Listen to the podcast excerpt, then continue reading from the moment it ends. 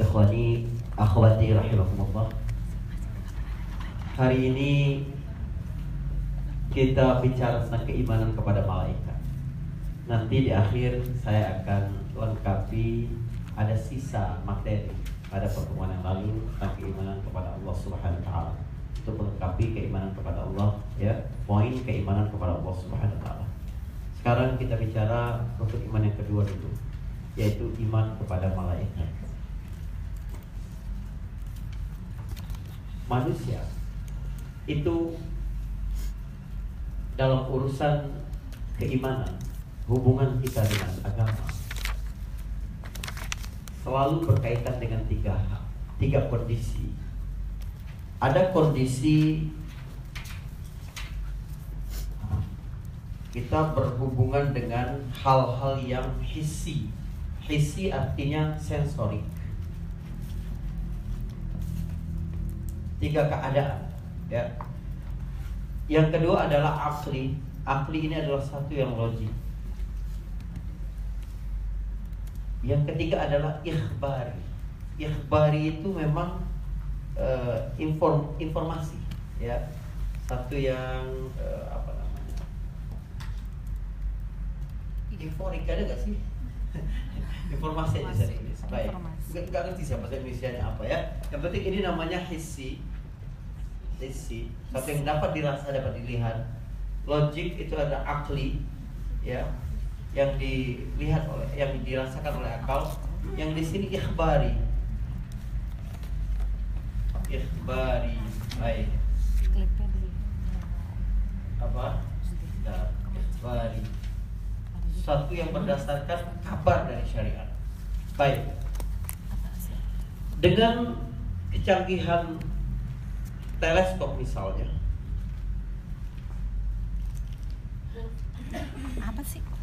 Enggak, enggak apa-apa kok. Enggak apa-apa. Enggak apa-apa. Oh, enggak apa-apa. It's okay. Dengan kecanggihan uh, apa alat pembesar, kita sekarang dapat melihat kuman-kuman misalnya. Maka kuman-kuman itu menjadi satu yang hisi, satu yang dapat dilihat. Lalu apalagi? Lalu kita melihat matahari, percaya ada matahari karena lihat mataharinya, percaya ada mall karena lihat mallnya, percaya ada itu kenapa? Karena satu yang sensori, satu yang dapat kita lihat, dapat kita pegang, dapat kita rasakan. Ini hal yang sangat mudah dalam kehidupan. Yang kedua, ada interaksi kita dengan hal-hal yang sifatnya akli. Apa itu akli atau logik ini? Sesuatu yang zatnya tidak kita lihat, tetapi akibatnya kita lihat. Satu yang kita nggak bisa lihat bendanya, ya nggak bisa kita rasakan bendanya, tapi karena ada akibatnya, ada dampaknya baru kita tahu oh ini pasti ada. Keimanan kepada Allah bisa masuk ke sini. Kita melihat bumi, melihat matahari, melihat bintang, melihat sistem, melihat semua. Gak mungkin ini terjadi sendiri. Pasti ada zat yang maha yang mengatur segala ini.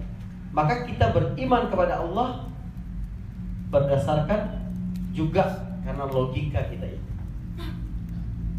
Iman kepada malaikat satu yang beda.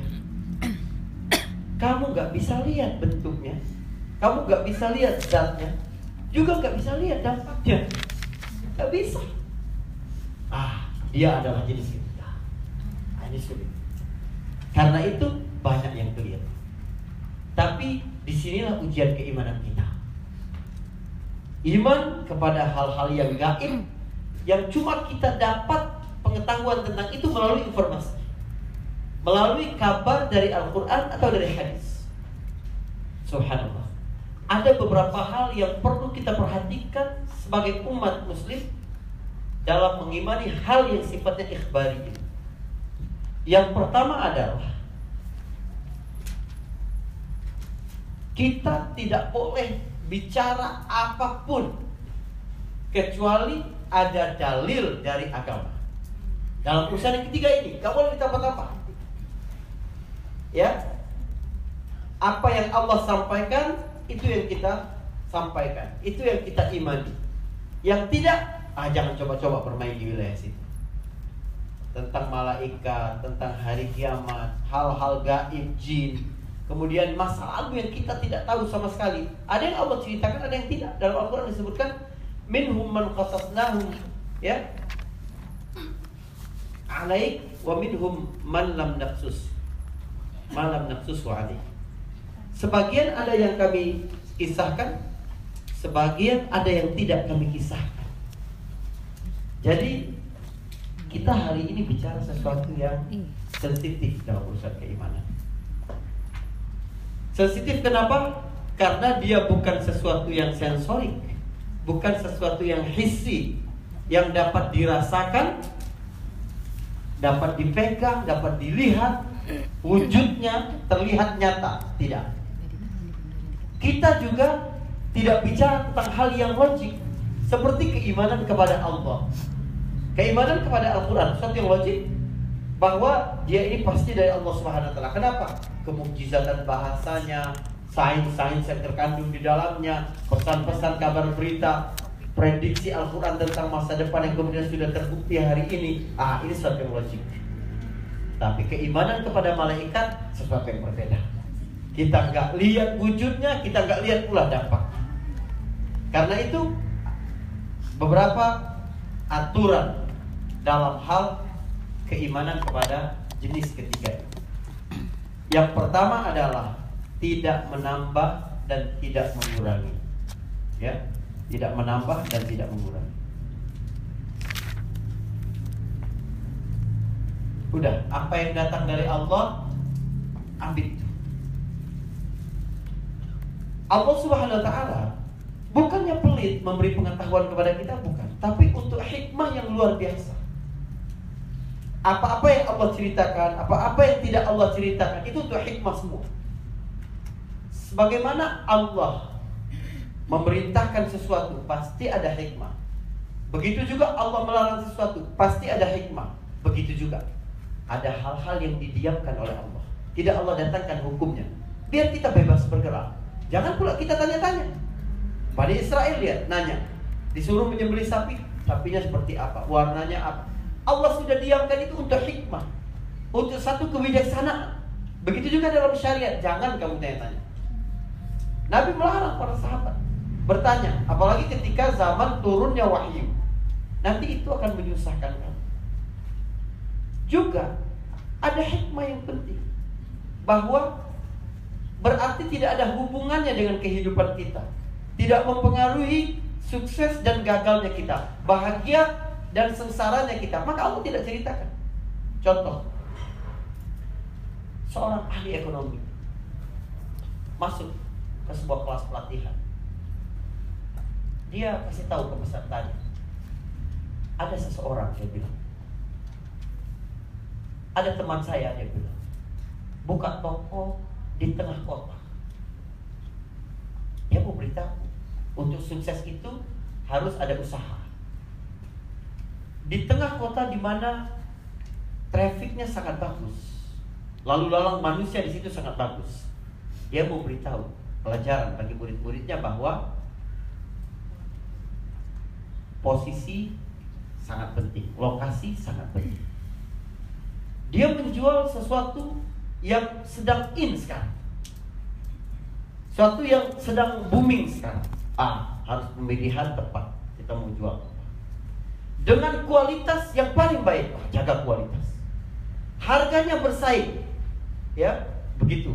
Ini rumus-rumus sukses dalam bisnis. Harganya bersaing. Dan pelayanannya sangat baik. Muridnya catat dan mengerti bahwa oh ini maksudnya. Tiba-tiba ada murid yang nanya, Pak, pedagangnya hitam atau putih? Apa hubungannya? Maka nggak perlu dia jelaskan sifatnya, rumahnya di mana nggak penting. Yang penting dia buka usaha di lokasi yang sangat strategik, pelayannya begini, atanya begini, apa, e, harganya begini dan seterusnya dan seterusnya. Begitu pula Allah. ciri Bani Israel yang dicela oleh Al-Quran dan dibuat oleh diceritakan oleh Al-Quran di dalam surah paling panjang, paling awal setelah Al-Fatihah, Al-Baqarah adalah masyarakat Bani Israel dibelenggu oleh satu hissi. Sangat materialistik. Harus sesuatu yang terlihat. Kalau tidak, tidak. Dan Allah mengingatkan kita sebelum bercerita tentang Bani Israel itu. Maka disebut Al-Baqarah. Kenapa Al-Baqarah? Karena ini Bani Israel. Kisah Al-Baqarah itu kisah tentang ada orang kaya meninggal di Bani Israel. Ya, orang kaya dibunuh oleh ponakannya sendiri. Orang kaya ini punya anak gadis dan tidak punya lain yang bakal mewarisinya. Jadi yang bakal mewarisinya adalah ponakannya yang pria itu dan akan dinikahkan dengan anaknya. Nah, ponakan ini tidak sabar, ingin cepat-cepat. Maka dia bunuh pamannya. Diletakkan di kabilah, di kampung yang bermusuhan dengan kampung mereka. Sama Bani Israel saling bermusuhan. Sehingga biar mereka yang dituduh. Tapi mereka kemudian saling enggak, kami nggak membunuh orang ini. Maka mereka datang kepada Musa. Datang kepada Musa, gimana masalah ini? Siapa yang bunuh orang ini? Tiba-tiba Musa berkata, Allah memerintahkan kamu menyembelih sapi. Ikhbari. Apa hubungannya menyembelih sapi dengan pembunuhan? Tapi tidak.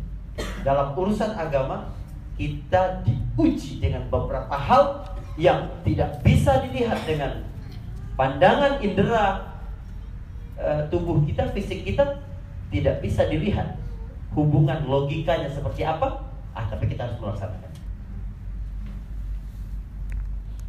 Kenapa? Sapi akan disembelih lalu diambil satu bagian dari tubuhnya, misalnya ekornya, dipukulkan ke mayat tadi, mayat itu akan hidup sebentar dan memberitahu siapa pembunuhnya. Ya. Kemudian dia mati lagi. Apa susahnya bagi Allah waktu Bani Israel datang kepada Musa langsung berkata, pembunuhnya kata Jibril si fulan. Cukup. Tapi Bani Israel adalah sosok kaum yang sangat hissi, sangat sensori.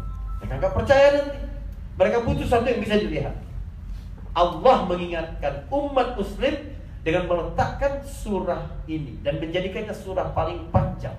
Jangan terjebak kepada sesuatu yang sensorik saja. Ada orang yang begitu. Dan kita sering begitu. Artinya kalau Allah memutuskan sesuatu, ah tak tahu lah apa nih maksudnya. Karena kita pengen sesuatu yang langsung terlihat, langsung dapat dihubungkan dengan logika kan. Karena itu di awal surat Al-Baqarah tadi Allah memuji alladzina yu'minuna bil ghaib yaitu orang-orang yang beriman kepada yang gaib. Kita bicara sekarang tentang itu. Syarat kedua dalam kaitan hal-hal yang ikhbari ini adalah yakin seperti kita melihat. Yakin seperti sesuatu yang hissi. Kita mengimaninya seperti kita melihat langsung hal itu. Sebab apa? Sebab yang bercerita kepada kita adalah satu zat yang tidak mungkin berbohong, tidak mungkin berkata ya dusta, tidak mungkin hal-hal yang kurang itu. Begitu kita sudah meyakini Allah Subhanahu wa taala pada pertemuan lalu memiliki sifat-sifat yang sempurna, maka pasti segala sesuatu dari Allah itu tidak ada yang kurang, tidak ada yang dusta. Pasti. Karena itu Allah bercerita tentang hari kiamat seperti Allah bercerita sesuatu itu sudah terjadi. Allah bertanya nanti di hari kiamat kepada Nabi Isa, "A'anta qulta lin-nas ittakhiduni min dunillahi ilah?" Hei Isa, kamu dulu di dunia bilang ke manusia untuk menyembah dirimu selain Allah. Allah bercerita di dalam Al-Quran seperti itu sudah terjadi. Padahal belum. Kenapa? Seolah-olah kita sudah melihat itu. Atau Allah berfirman, Alam tara kaifa fa'ala rabbuka bi ashabil fil. Apakah kamu tidak melihat? Kalimatnya apakah kamu tidak melihat? Sensori. Bagaimana Allah memperlakukan ashabul fil? Apakah kita melihat? Tidak. Sahabat melihat? Tidak. Nabi pun tidak melihat. Nabi tidak melihat karena sebelum Nabi lahir. Tapi Allah meminta kita meyakini peristiwa itu seperti kita melihat. Dua hal.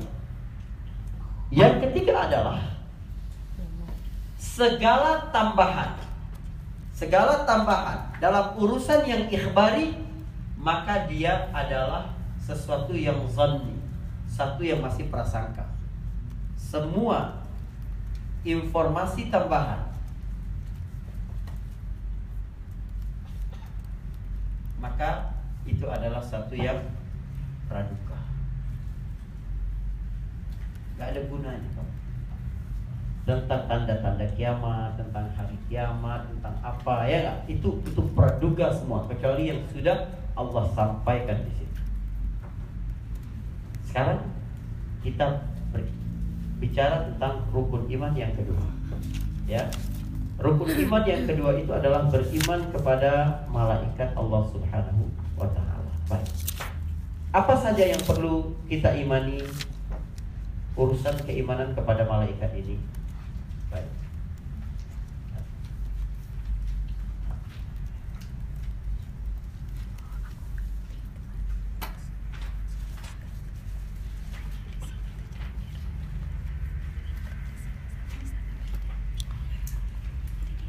Yang pertama adalah apa saja sih cakupan-cakupan keimanan kepada malaikat itu?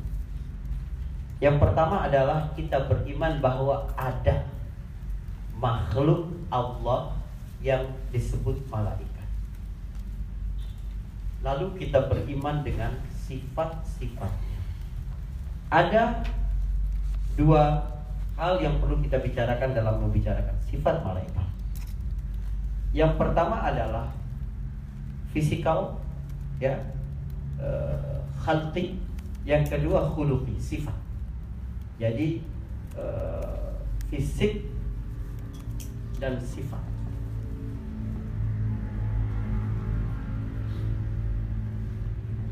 Apa saja? Fisik malaikat adalah ya. Malaikat itu terbuat dari cahaya makhluk Allah yang terbuat dari cahaya. Dalam hadis yang Muslim disebutkan khuliqatil malaikah min nur. Malaikat itu diciptakan dari cahaya. Baik. Ini sifat pertama malaikat. Cahaya ini kan suatu yang simbol, sesuatu yang sangat cepat, besi. Dalam sebuah ayat disebutkan ta'arujul malaikat war ruh fi yaumin kana miqdaruhu 50 alf sana. Malaikat naik bersama Jibril ya ke Allah dengan dalam kecepatan satu hari setara dengan 50 ribu ya hari dalam hitungan manusia 50 ribu tahun dalam hitungan manusia berarti kecepatan malaikat itu subhanallah sekitar 50 ribu kecepatan cahaya. Kalau misalnya kecepatan cahaya itu satuannya 1000 misalnya atau 50 eh, Allah Allah cahaya ini matahari ke, ke bumi ini butuh cahaya matahari sampai ke bumi ini butuh waktu 3,8 menit. Ya. Satu tahun perjalanan cahaya itu satu tahun perjalanan cahaya itu 941 triliun kilometer. Satu tahun perjalanan cahaya. Jadi dalam satu tahun, selama setahun, cahaya bisa melampaui 941 triliun kilometer. Ya. Jadi kalau satu hari malaikat naik ke Allah setara dengan 50 ribu tahun dalam hitungan manusia kali 50 ribu ini. Jaraknya sejak apa? Kebayang nggak Nabi Isra Mi'raj itu ke mana sebenarnya? Subhanallah. Ya, ini sifat malaikat dari cahaya. Allah punya makhluk khusus, ya, di luar manusia, di luar jin, yaitu malaikat. Malaikat ini alamnya lebih halus daripada alam jin. Sementara jin lebih halus dari alam manusia maka manusia tidak bisa melihat jin, tapi jin bisa melihat manusia. Malaikat bisa melihat jin, jin tidak bisa melihat malaikat. Paham?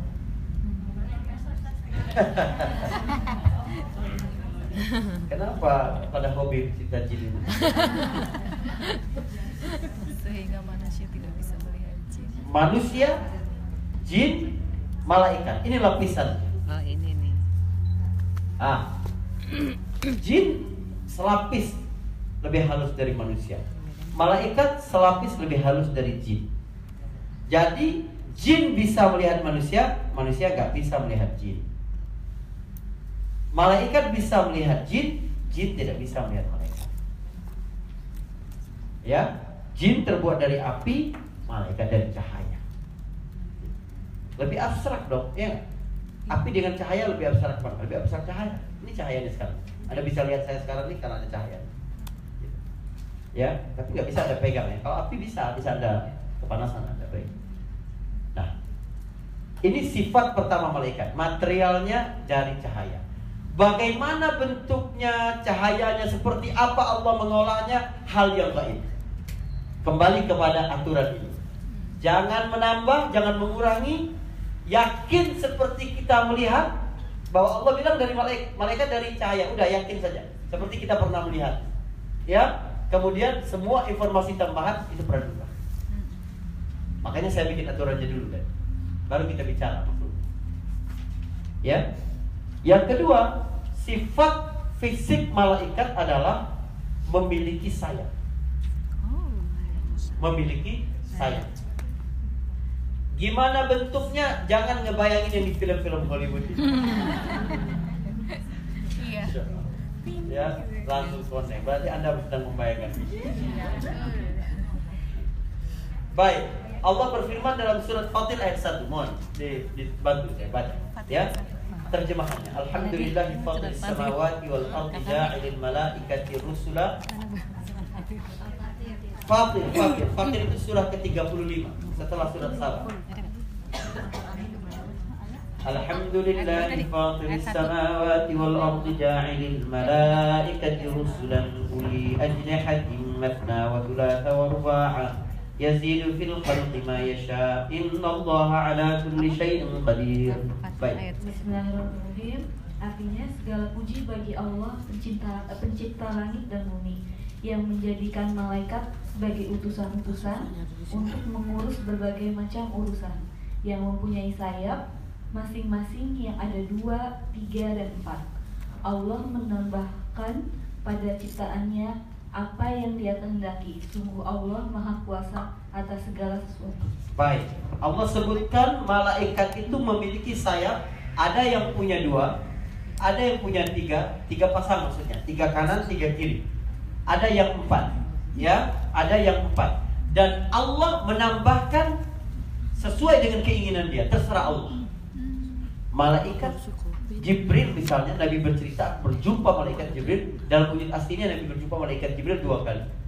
Sekali pada saat pertama turun wahyu, yang kedua ketika di Sidratil Muntaha. Kata Nabi, Jibril memiliki 600 sayap. Ajni. Subhanallah. Iya Pak. ya. Allah menambah itu maksudnya yazidu fil khalqi ma yasha. Allah tambahkan sesuai dengan keinginannya terserah Allah. Subhanahu wa ta'ala. Baik. Ngetiknya begini-begini dong. Ini sifat fisik kedua bagi malaikat. Surah 34 ayat 1 ya, surah Fatir ayat 1. 600 kan bukan 600. Yang kedua, sifat fisik malaikat adalah mereka ini tidak laki-laki dan tidak perempuan. Tidak ada jenis kelaminnya. Sifatnya tidak memiliki jenis kelamin. Ini penting karena orang jahiliyah dulu bilang malaikat itu perempuan. Dia ngebayangin Allah itu satu yang hissi. Seperti seorang raja lalu didampingi banyak perempuan. Begitu. Ya, Allah sampaikan ini dalam surat Az-Zukhruf ayat ke-19. Coba lihat surat Az-Zukhruf ya. Wa ja'alul malaika alladzina hum ibadur rahman inatha. Baik, biar saya bacakan.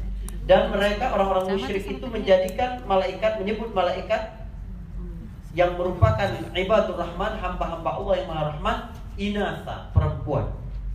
Ya. Subhanallah.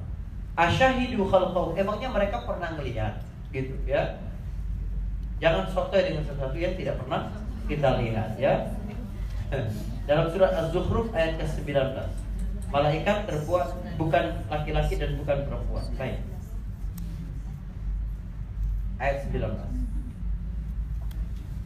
Surat keberapa itu? 43.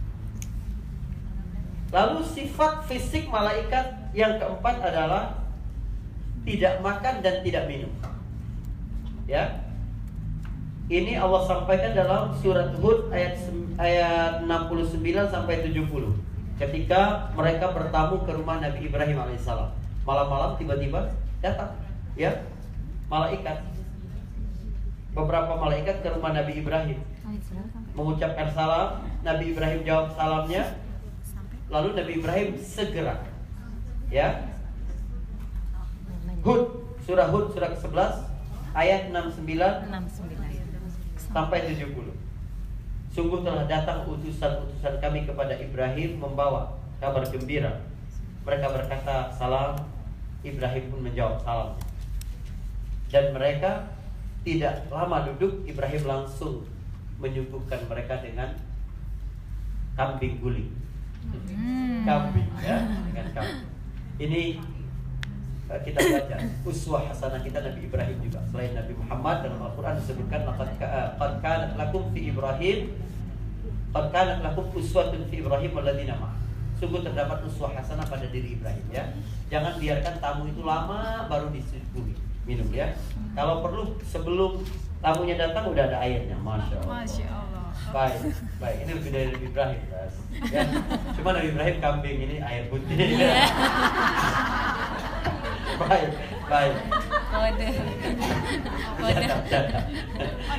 the way. Al malaika la yakuluna wa la yashrabun. Malaikat tidak makan dan tidak minum ya. Nah, kemudian Nabi Ibrahim suguhkan kepada malaikat nggak ada yang makan mereka. Sampai Ibrahim takut. Ada maksud apa orang ini? Datang malam-malam disuguhi makanan nggak mau nyentuh. Ya, ah, mereka bilang jangan takut. Kami ini para malaikat yang diutus untuk kaum Nabi Lut. Jadi transit dulu lah di rumah Ibrahim sebelum bertugas. Tugasnya berat ini, ya. Ah, maka mereka di, di- tidak makan dan tidak minum. Ini sifat yang ketiga. Sifat yang keempat, sifat fisik keempat malaikat adalah kelima eh, kelima adalah mereka ini tidak merasa letih, tidak merasa bosan. Hmm. Allah sampaikan di dalam surat Al-Anbiya surat 21 ayat ke-20. Yusabbihuna al-laila wan nahar la yafturun. Mereka selalu bertasbih kepada Allah, beribadah kepada Allah sepanjang siang, sepanjang malam tanpa bosan. Surah Al-Anbiya, surah ke-21, ayat ke-20.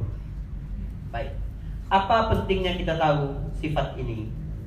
Pertama, malaikat nanti ketika kita bicara tugas-tugas malaikat berarti nggak mungkin ada yang lengah ini nggak ada nggak mungkin mereka letih artinya kapan pun kamu bermaksiat kepada Allah kamu pura-pura tidur dulu baru pergi keluar malam ya. Suamimu nggak tahu tapi malaikat tahu. Gitu maksudnya kan? Kamu balas chattingan mantanmu gitu kan? Suamimu malaikat nggak begitu ya. Suamimu bisa letih gitu kan? Eh, capek dia kerja tertidur gitu. Kamu whatsappan gitu kan? Nah malaikat tidak begitu. Ini yang pertama. Yang kedua ini menunjukkan perbedaannya dengan kita. Maka kita diperintahkan untuk variatif dalam beramal. Biar apa? Biar tidak bosan. Gitu. jangan monoton itu aja ya. Jangan dengar Ustaz Faris aja bosan.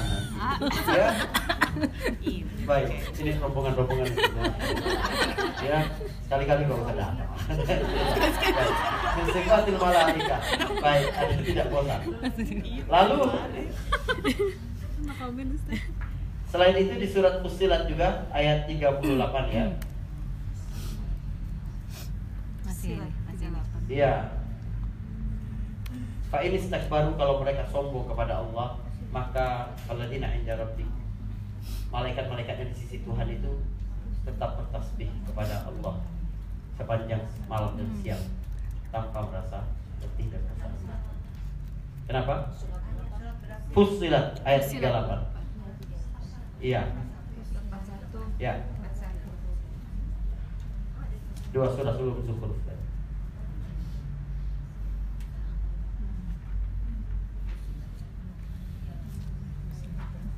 Baik.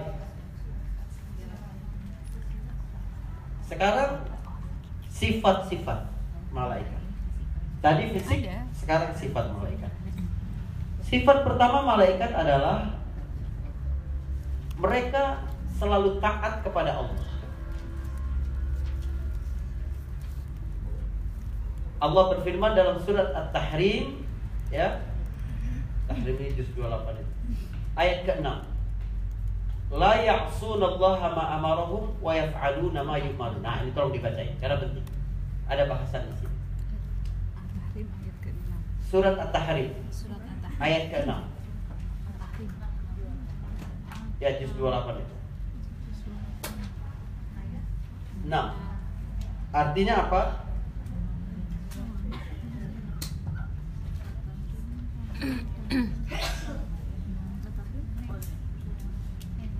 La ya'sunallah ma amarahum wa yaf'aluna ma yu'marun.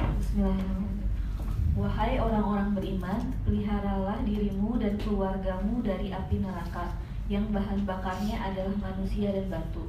Penjaganya malaikat-malaikat yang kasar dan keras yang tidak durhaka kepada Allah terhadap apa yang Dia perintahkan kepada mereka dan selalu mengerjakan apa yang diperintahkan. Subhanallah. Ini sifat pertama malaikat. Perhatikan. Nah. Sifat pertama adalah tidak membantah Allah, tidak maksiat dan melakukan seluruh. Tidak maksiat maksiat dan melaksanakan semua ya melaksanakan apa yang diperintah. Apa yang diperintah melaksanakan apa yang diperintah. Diperintahkan oleh Allah baik. Apa maksudnya ini?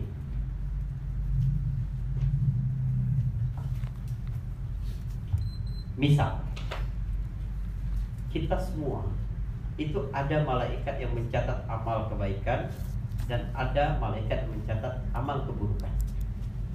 Perintah Allah ini malaikat yang ini kamu ikutin si A ikuti si fulan pokoknya apa pun yang dia lakukan dari kebaikan kamu catat. Yang satu lagi apa pun yang dia lakukan dari keburukan kamu catat. Malaikat ini bertugas untuk siapa? Si A. Lalu ada lagi dua lagi malaikat. Allah utus lagi kepada si B kepada si C. Terus kepada 7 miliar lebih manusia yang hidup hari ini ada malaikat mencatat masing-masing. Apa sifat malaikat tadi? Tidak membantah dan melaksanakan apa pun perintah Allah. Jadi tugas dia pokoknya nyatat. Ya enggak? Dia nyatat, dia nyatat, nyatat apa aja. Gitu. Nah, maka tidak benar kalau sekiranya ada ungkapan di tengah kita ini dalam pergaulan, udah ambil aja biar gue yang nanggung dosa. Kan ada yang begitu. Iya. Iya kan? Gak apa-apa deh, biar gue yang nanggung dosanya. Gitu, kita bercanda begitu. Tapi nggak mungkin kita yang melakukan kemaksiatan, malaikat B yang mencatat di buku dia. Nggak mungkin. Begitu juga pahala. Begitu juga pahala. Karena itu ya, transfer pahala itu nggak ada di dalam Islam. Transfer pahala itu nggak ada di dalam Islam. Kalau kamu yang baca Huwallahu Ahad, buku kamu yang ditulis. Malaikat tidak mungkin maksiat kepada Allah. Malaikat tidak juga apa nggak melakukan kecuali berdasarkan perintah Allah Subhanahu wa taala. Kalau doa beda. Iya, Doa kita panjatkan kepada Allah agar Allah berikan kepada makhluk makhluknya. Maka dia ke Allah dulu, baru ke makhluknya. Ya, gitu. Wallahu a'lam bishawab. Lalu kemudian sifat malaikat yang kedua adalah kerjaannya selalu beribadah kepada Allah. Ya, tidak melakukan apa pun kecuali ibadah kepada Allah. Semua hari mereka itu beribadah terus kepada Allah. Allah sampaikan di dalam surat Al-A'raf surah ke-7 ayat 206. Innal ladzina 'inda rabbika la yastakbiruna an ibadati wa yusabbihuna lahu ya wa lahu yasjudun ya. Wa yusabbihunahu wa lahu yasjudun. Sungguhnya para malaikat yang berada di sisi Allah itu tidak menyombongkan diri ya dari beribadah kepadanya selalu beribadah, selalu bertasbih dan sujud kepada Allah Subhanahu wa taala. Baik. Sifat ketiga malaikat adalah mencintai orang-orang mukmin. Mencintai orang-orang mukmin dan meminta ampun bagi mereka. Meminta ampunan bagi mereka. Sifat ini memberikan informasi penting mengubah cara pandang kita tentang malaikat.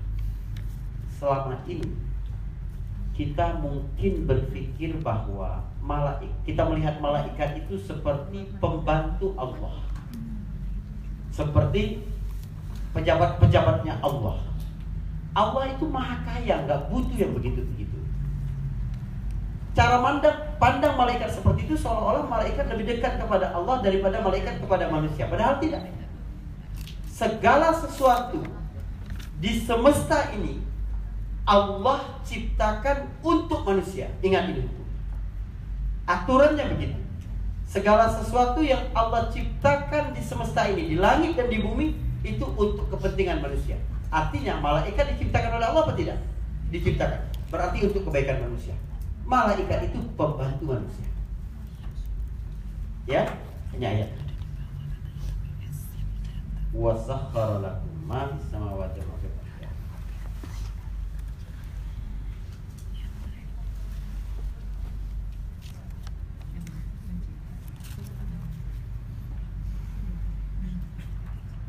surat Al-Hajj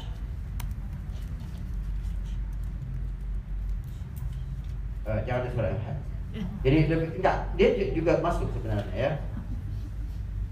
Allahul ladzi khalaqas samawati wal ardi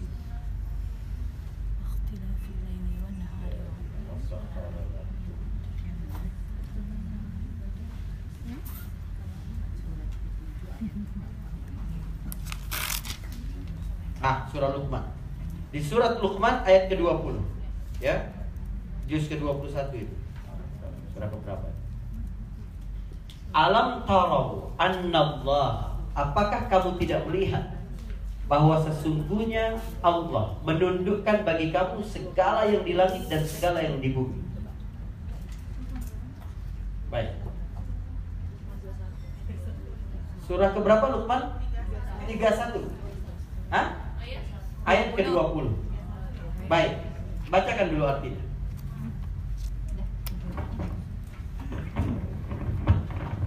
Bismillahirrahmanirrahim. Tidakkah kamu memperhatikan bahwa Allah telah menundukkan apa yang ada di langit dan apa yang ada di bumi untuk kepentinganmu dan menyempurnakan nikmatnya untukmu lahir dan batin. Tetapi di antara manusia ada yang membantah tentang keesaan Allah tanpa ilmu atau petunjuk dan tanpa kitab yang memberi penerangan. Baik. Masya Allah.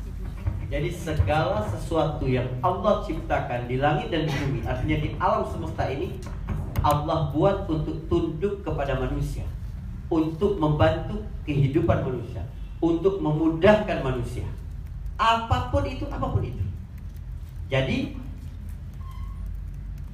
ada lingkaran eh, imajinatif ya antara Allah kemudian eh, alam raya, semua makhluk Allah yang lain dan manusia.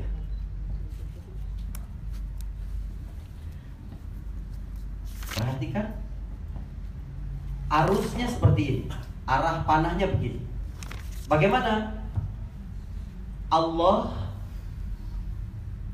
menciptakan alam raya agar tunduk kepada manusia supaya manusia tidak tunduk kepada apa pun selain kepada Allah. Ini arus semesta namanya. Allah menciptakan alam supaya tunduk kepada manusia agar Allah tidak tunduk kepada apa pun kecuali kepada Allah. Jadi pada saat manusia berpaling dari Allah, tunduk kepada benda, tunduk kepada jabatan, tunduk kepada harta, tunduk kepada anak, tunduk kepada yang memalingkannya taat kepada Allah, maka kehidupannya akan binasa. Kenapa? Karena dia menantang arus itu. Dalam sebuah ayat disebutkan wa man a'rada an dzikri fa inna lahu ma'isyatan dhanka, ya. Wa man a'rada dzikri surah Thaha ayat 124. Surah ke-20 ya. Surah ke-20 ayat ke-24 ya. Ini tadi surah Luqman ayat ke 20. 20 20. Oke. Allah menciptakan alam untuk tunduk kepada manusia ya. Manusia tunduk kepada Allah ini wa ma umiru illa liya'budullaha mukhlishina lahuddin. Kamu tidak apa? Diciptakan kamu tidak diperintahkan kecuali hanya tunduk kepada Allah. Surat al-bayyinah ini ya. Ayat 2 atau ayat 3 di di juz amma ini surah al-bayyinah. Di di kan lam yakunil ladina amanu lam yakunil ladina kafaru ya. Sudah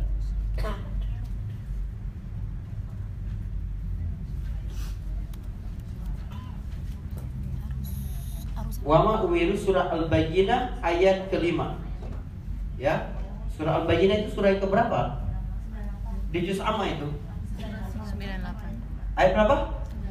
98. Surah ke-98 Baik Surah ke-98 ayat 5 Baik Baik, baik. Nah di sini tadi manusia begitu berpaling dari Allah. Waman a'radu an dzikri. Siapa yang berpaling dari zikirku? Zikir itu artinya sholat, artinya taat, artinya baca Quran, artinya berzikir mengingat Allah. Siapa yang berpaling dari ketaatan kepada Allah, maka baginya kehidupan yang sempit. Tongkal itu sesak napas. Ya, surat Luqman. Jadi kalau manusia taat kepada satu berpaling dari Allah, maka Quran surah Toha ayat 124 tadi. Hah? Ayat 24 ya. 124. Hah? Masya Allah. banyak 24. Ini Ustaz di sini. 124 atau 24? 24. Wa man a'rada an dzikri fa inna lahu ma'isyatan dhanka. Coba dicek. Hilang teh. Hah? nggak tahu. Itu mau niron. Ini nggak tahu. Oke, di akhir surah Luqman 124. Baik, baik. Ya. Jadi malaikat itu tunduk kepada manusia. Berarti setan juga Ustaz. Iya. Kenapa Allah menciptakan setan? Kenapa Allah menciptakan setan di samping malaikat? Kenapa? Karena supaya manusia ini bergerak. Supaya manusia ini bergerak. Kalau dia kepada satu saja, dia bergerak bukan atas pilihan dia. Maka dia tidak mulia di sisi Allah. Dia harus bergerak. Ah, bergerak itu ada lihat orang main arung kirap itu ya kan? Semakin deras airnya semakin semakin menyenangkan itu ya. Semakin menimbulkan skill yang lebih bagus lagi. Itu Allah gunakan itu. Biar manusia bergerak. Masya Allah, kambing datang. Berwarna berwarna. Baik, baik. Ya, sampai di mana kita tadi? Tapi saya bukan kambing. Sifat malaikat yang ketiga ini mengubah cara pandang kita tentang malaikat. Bahwa Allah menciptakan ini untuk kaum muslimin semua. Nanti kita lihat beberapa hal, ya. Di dalam surat Ghafir ayat ketujuh. Mohon dibacakan terjemahannya, ya. Ghafir ayat ketujuh. Ada deh.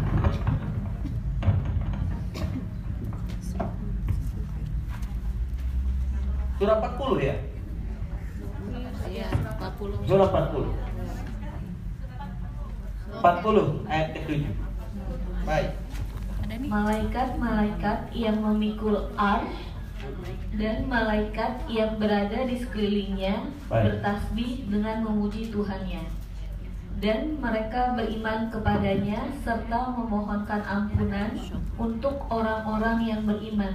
Seraya berkata, Ya Tuhan kami, rahmat dan ilmu yang ada padamu meliputi segala sesuatu, maka berilah ampunan kepada orang-orang yang bertobat dan mengikuti jalan agamamu dan peliharalah mereka dari azab neraka. Subhanallah. Lihat. Allah memberitakan ini kepada kita ini untuk menenangkan hati kita. Untuk kita jaga betul keimanan kita. Bahwa coba coba ya perhatikan ayatnya.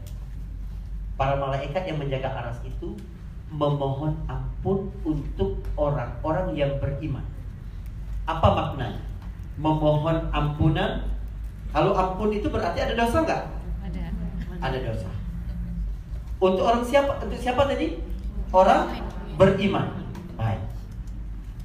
Ayat ini indah sekali. Bahwa keimanan itu tidak membuat kamu maksum dari dosa tidak.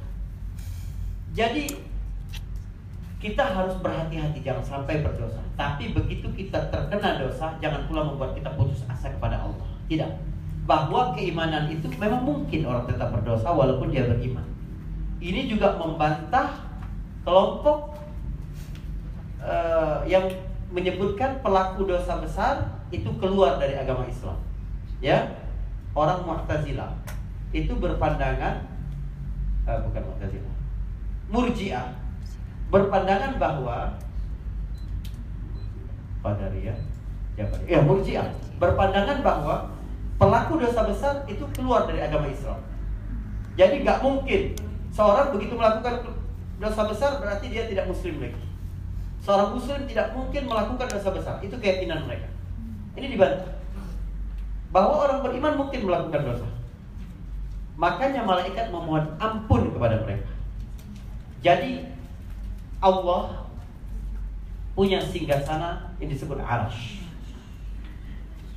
Kita nggak tahu sekali lagi arash adalah sesuatu yang ikhbari, satu yang informasi. Jangan ditambah, jangan dibayang-bayangin. Cuma Nabi sampaikan apa yang disampaikan Nabi itulah yang kita terima. Gak usah ditambah-tambah. Misalnya Nabi berkata begini. Perbandingan antara arash Allah, perbandingan antara kursi milik Allah, kursi itu adalah tatakan kaki. Jadi raja-raja kalau besar tempat duduknya itu nggak langsung ke lantai, ada tatakan kakinya, itu kursi. Jadi bukan yang duduk ini bukan, tapi kursi. Perbandingan kursi dengan langit dan bumi. Anda tahu apa yang dimaksud dengan langit dan bumi? Semua alam raya ini berarti langit dan bumi ini. Ya. Butuh waktu perjalanan berapa tahun? Ya, kita ke bintang yang paling jauh itu masih luas itu. Itu langit semua itu. Ya. Langit dan bumi dibandingkan dengan kursi Allah kata hadis Nabi ya riwayat Muslim ini misla alaqatin fi falatin bumi itu bumi dan langit seperti satu poin Ya. di di lapangan yang sangat luas di sebuah padang itu kursi perumpamaan kursi Allah dibanding aras Allah seperti koin pula di tengah padang yang luas. Jadi entah sebesar apa aras Allah. Sekarang yang jaga aras Allah itu empat malaikat. Nanti pada hari kiamat karena guncangan yang sangat kuat, empat malaikat lagi membantu mereka. Jibril, Mikail, ya, eh, Israfil, siapa satu lagi, ya, itu membantu. Jadi pada hari itu aras dijaga oleh 8 malaikat dalam Al-Quran 8 malaikat Nabi sampaikan sifat malaikat penjaga aras itu jarak antara daun telinganya dengan pundaknya ini sejauh perjalanan 700 tahun perjalanan. Artinya apa? Kita harus sampaikan ini. Kita ini kecil banget. Mau sombong apa sih? Kita merasa apa nih? Ustaz Faris mau sombong terkenal, terkenal di aula doang. Orang lain nggak kenal. ya, mungkin orang-orang kajian atau apa kenal, tapi orang lagi tidak terkenal. Atau anda ahli ekonomi orang yang tidak berhubungan itu tidak kenal. Kita ini kecil sekali, kecil sekali. Nah, Lalu kita mau sombong kepada Allah Subhanahu. Baik. Malaikat punya sifat cinta kepada orang-orang beriman dan memohon ampun kepada dia. Sifat malaikat berikutnya adalah yang keempat adalah mereka ikut berperang bersama orang-orang beriman. Dalam peristiwa jihad malaikat ikut. Ya. Sebagaimana Allah sampaikan dalam surat Al-Anfal ayat ke-9. Id rabbakum fastajaba anni mubidukum bi alfin minal malaikati murdifin. Ya. Pada saat perang badan itu Allah menurunkan seribu malaikat. Ya. Orang-orang Quraisy ada yang tidak wafat lalu masuk Islam itu bercerita. Kami waktu perang itu melihat ya. Pasukan yang kami nggak kenal sebelumnya. Pakai baju putih-putih dan sangat rapi ya. Gerakannya sangat cepat dan tidak eh, apa jejak di bumi. Ya ikut berperang. Surat Al-Anfal ke-8 ayat ke-9 ya baik lalu di antara sifat malaikat juga adalah dia memiliki sifat malu. Ada sifat malu. Sebagaimana hadis riwayat Muslim ya nomor hadis 2401 2401 ya. Hadis Muslim eh, eh, apa hadis nomor 2401 Nabi sedang duduk di rumahnya tersingkap paha Nabi ya tiba-tiba ada yang mengetuk pintu minta izin masuk maka Nabi suruh keluarganya coba lihat siapa itu lalu dilihat Abu Bakar kata Nabi suruh masuk Abu Bakar dipersilakan masuk dan Nabi tetap dalam keadaan seperti itu tersingkap sebagian pahanya Lalu kemudian tidak berapa lama ada lagi yang minta izin mengetuk pintu. Kata Nabi cuma lihat siapa Umar. Nabi suruh masuk dan Nabi tetap seperti itu. Lalu pintu diketuk lagi, ya. Nabi tanya siapa? Utsman. Nabi menutup pahanya, baru Nabi suruh suruh masuk kamu. Waktu orang-orang ini pulang, Aisyah nanya ke Nabi, ya Rasulullah kenapa kau memperlakukan Utsman beda dengan kau bersikap kepada Abu Bakar dan Umar? Kata Nabi, Ala astahyi min rajulin tastahyi minhul malaikat. Masa aku nggak malu kepada laki-laki yang malaikat pun malu kepada dia? Utsman ini memang terkenal ya sifat paling menonjol dalam dirinya itu sifat malu. Malu yang terpuji, malu orang beriman ya. Malu yang masuk dalam eh, keimanan. Ya. Disebutkan Utsman waktu hari para pemberontak sudah mulai dapat masuk rumahnya, dia mengikat celananya ya di di atas dan di bawah ini agar nanti kalau terbunuh tidak tersekap auratnya. Gitu. Ya, orang Arab ini sangat eh, menjaga kehormatan mereka itu dengan cara tidak mau bertengkar dengan perempuan itu nggak mau. Mau dia salah lampu sen, mau dia apa tuh nggak mau mereka. Karena itu bikin harga diri mereka turun, ya. Jadi mereka ngadapin perempuan itu nggak mau. Jadi istri Utsman, Nailah, waktu hari orang-orang sudah mengepung rumah semakin terjepit, Nailah berkata, apakah aku buka aja jilbabku biar mereka malu sehingga mereka tidak masuk gitu kan? Karena aib gitu.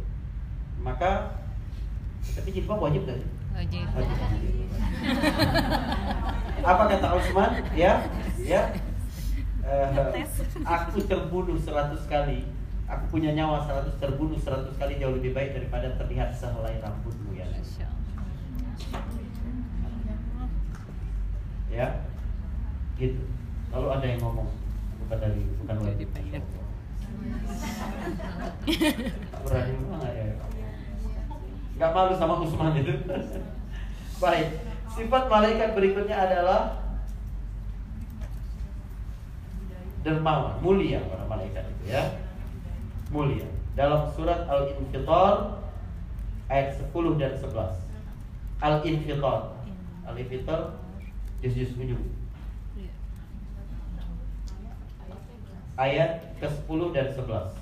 Wa inna alaikum lahafizin kiraman katibin. Gimana? 10 dan 11 Wah itu gak tahu saya bukan bukan. Baik. Jus Enggak itu tadi tiga tulis puluh tujuh. kalau nggak salah. Nah, ini salah. Oh, delapan itu. Surah berapa? 82. Baik. Jus tiga puluh. Baik. Sekarang kita lihat beberapa tugas malaikat. Waktunya udah mepet. Baik. Ya. Eh, pertemuan berikutnya itu apa? Tanggal 2 itu Al-Quran, Alkitab, kitab. Iman kepada kitab. ya kitab kitab dan rasul. Kitab dan Rasul di Iya. tanggal berapa itu? Tanggal 2 Maret Ustaz. Tanggal dua Maret. Saya izin aja deh insya Allah turutnya ya. Insya Allah semoga lebih panjang. Teman-teman sekalian. Baik, apa saja pekerjaan malaikat? Ada malaikat yang khusus menurunkan wahyu kepada para nabi. Itulah malaikat Jibril. Ini malaikat paling agung adalah malaikat Jibril. Ya, Sekarang 12 sampai 12. Tanggal dua. kepalanya para malaikat lah Jibril. Tugasnya menurunkan wahyu kepada para nabi. Ya. Jadi setelah Nabi Muhammad wafat, Jibril tidak ada lagi tugasnya. Tugasnya apa? Tugasnya turun setiap tahun itu sekali. Jibril turun. Masih turun rupanya dia. Kapan? Pada malam Lailatul Qadar. Inna anzalnahu fi lailatul qadar wa ma adraka ma lailatul qadar lailatul qadri khairun min alfi syahr tanazzalul malaika war ruh. Ruh itu adalah Jibril. Pada malam itu turun malaikat. Memang langit penuh dengan malaikat. Karena itu malam Lailatul Qadar itu walaupun mendung walaupun eh, walaupun apa namanya eh, tidak nampak bintang apa akan terlihat terang. Tanazzalul Iya, malaika war ruh biizni rabbihim dengan izin Tuhan mereka. Ya? Jadi di situ eh, Jibril turun Nah. Yang kedua ada malaikat yang khusus menjaga sangkakala trompet kiamat. Yaitu malaikat Israfil. Ya. Allah perintahkan tiupan pertama itu hancur segala sesuatu kecuali yang Allah izinkan. Tidak hancur. Ya. Segala sesuatu selain yang diizinkan oleh Allah semuanya hancur semua. Ya. Kecuali yang Allah izinkan. Misalnya mereka Israfil sendiri nggak hancur. Ya hancur semua. Sesuatu Jadi? Tiupan kedua manusia kumpul di padang mahsyar ya. Ini malaikat Israfil. Kemudian ada lagi malaikat yang khusus mencabut nyawa. Sebagaimana disebutkan dalam surat As-Sajdah ayat ke-11 11. Iya, As-Sajdah ayat 11. Malakul maut, bahasa agamanya malakul maut. Dalam hadis dalam Al-Qur'an namanya malakul maut, bukan Israel. Ya, nama Israel itu di lagu rebana zaman dulu.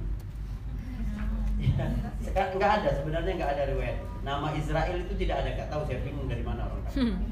Ya, malaikat pencabut nama itu namanya malakul maut malaikat urusan kematian udah lebih serem itu lah panitia kematian ya. Malakul maut lalu Sajadah. ada lagi malaikat yang turun pada orang mukmin ketika menjelang kematian Iya. surat Fussilat ayat 30 ya surat Fussilat ayat ke-30 ya malaikat nanti dicek kalau waktunya ini enggak enggak guru kita ya. Malaikat yang mana? Ini ada nih. Yang apa? Hmm? Malaikat yang apa? Turun kepada orang mukmin menjelang kemudian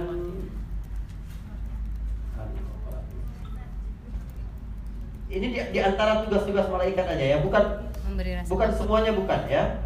Memberi ada lagi malaikat yang bertugas membawa ruh orang mukmin. Jadi orang mukmin itu begitu malaikat mencabut nyawanya menarik nyawanya itu langsung disambut oleh para malaikat rahman membawa ruh mereka sampai ke langit ya menembus ke langit ketujuh. Kemudian ada malaikat penjaga surga ada malaikat penjaga neraka ya Ridwan dan Malik. Kemudian lagi ada malaikat yang mencatat amal baik manusia bagaimana dalam surah Al-Fitar ayat tadi ayat 10 dan 11 tadi yang tadi ya Al-Fitar ayat 10 dan 11 namanya bukan Rakib dan Atid bukan. Rakib dan Atid itu sifat ya sangat teliti dan menghitung segala sesuatu. Itu arti rokib dan atid. Mengawasi CCTV-nya itu luar biasa. Itu rokib ya mengawasi semuanya tapi dia bukan bukan apa namanya? Bukan bukan baik rokib dan atid lalu malaikat malaikat penjaga amal baik penjaga apa? Pencatat amal baik pencatat amal buruk gitu ya? Iya. jadi apa pun kebaikan yang kita lakukan termasuk niat malaikat pencatat amal baik akan mencatat niat. Tapi niatnya itu artinya benar ya. Memang kita mau melakukan gitu. Eh, nanti habis zuhur kita habis zuhur aku mau silaturahim ke rumah sahabatku begitu udah dicatat sama malaikat. Tiba-tiba pas zuhur hujan lebat. Sehingga kita nggak jadi pergi. Tetap sudah dicatat. Ya itu kebaikan.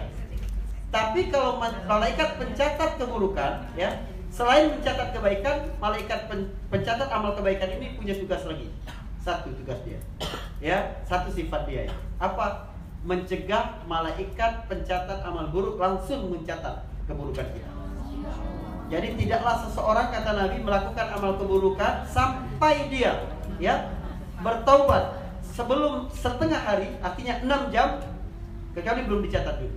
Jadi malaikat pencatat amal baik akan berkata jangan dulu siapa tahu dia taubat. Jadi kalau kamu melakukan keburukan lalu bertaubat sebelum enam jam bukumu bersih bekas tip X pun nggak ada. Ya, tapi kalau sudah lewat dari itu ada bekas hapusan. Ya, memang dihapus tapi udah pernah kotor. Tapi kalau sebelum itu belum, ya catat dulu, catat dulu, belum, belum, belum kurang sembilan. Kira-kira begitu, ya. Baik, baik. Ada lagi malaikat yang menjaga manusia. Namanya malaikat hafazah. Dalam hadis disebutkan malaikat hafazah.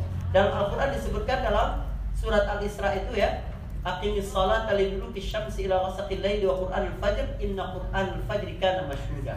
Dirikanlah salat saat tergelincir matahari zuhur dan asar saat menuju malam maghrib dan isya ya saat dan bacalah bacaan yang panjang pada sholat subuh karena sholat subuh itu disaksikan maksud disaksikan itu disaksikan malaikat hafazah.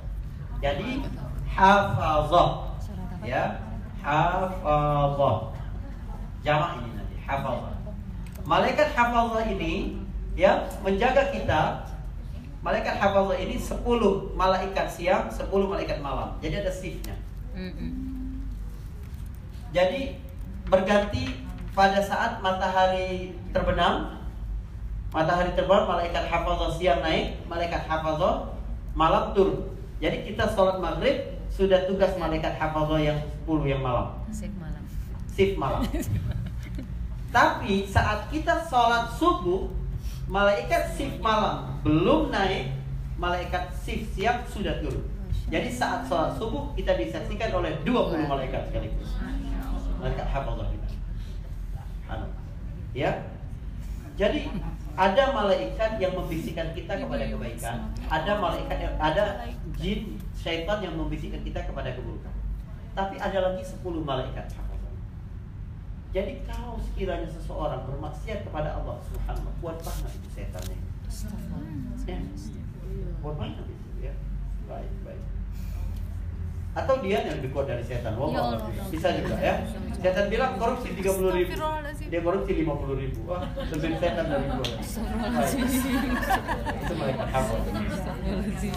Lalu kemudian ada malaikat yang bertugas memohon ampun kepada Allah bagi orang mukmin yang tadi surat Iya. Ghafir. Lalu ada malaikat yang datang ke majelis-majelis Majelis ya, membisikkan sakinah keterangan dalam hati manusia. Hati menjadi lebih tenang. Saat manusia berada dalam majelis ilmu seperti ini insya Allah ya. Baik. Mungkin ini dulu lah ya. Sebenarnya ada lagi apa saja buah beriman kepada malaikat? Ya. kita mengakui keagungan Allah timbul rasa takut dalam hati manusia ya. Manusia lebih takut kepada Allah karena malaikat selalu bersama.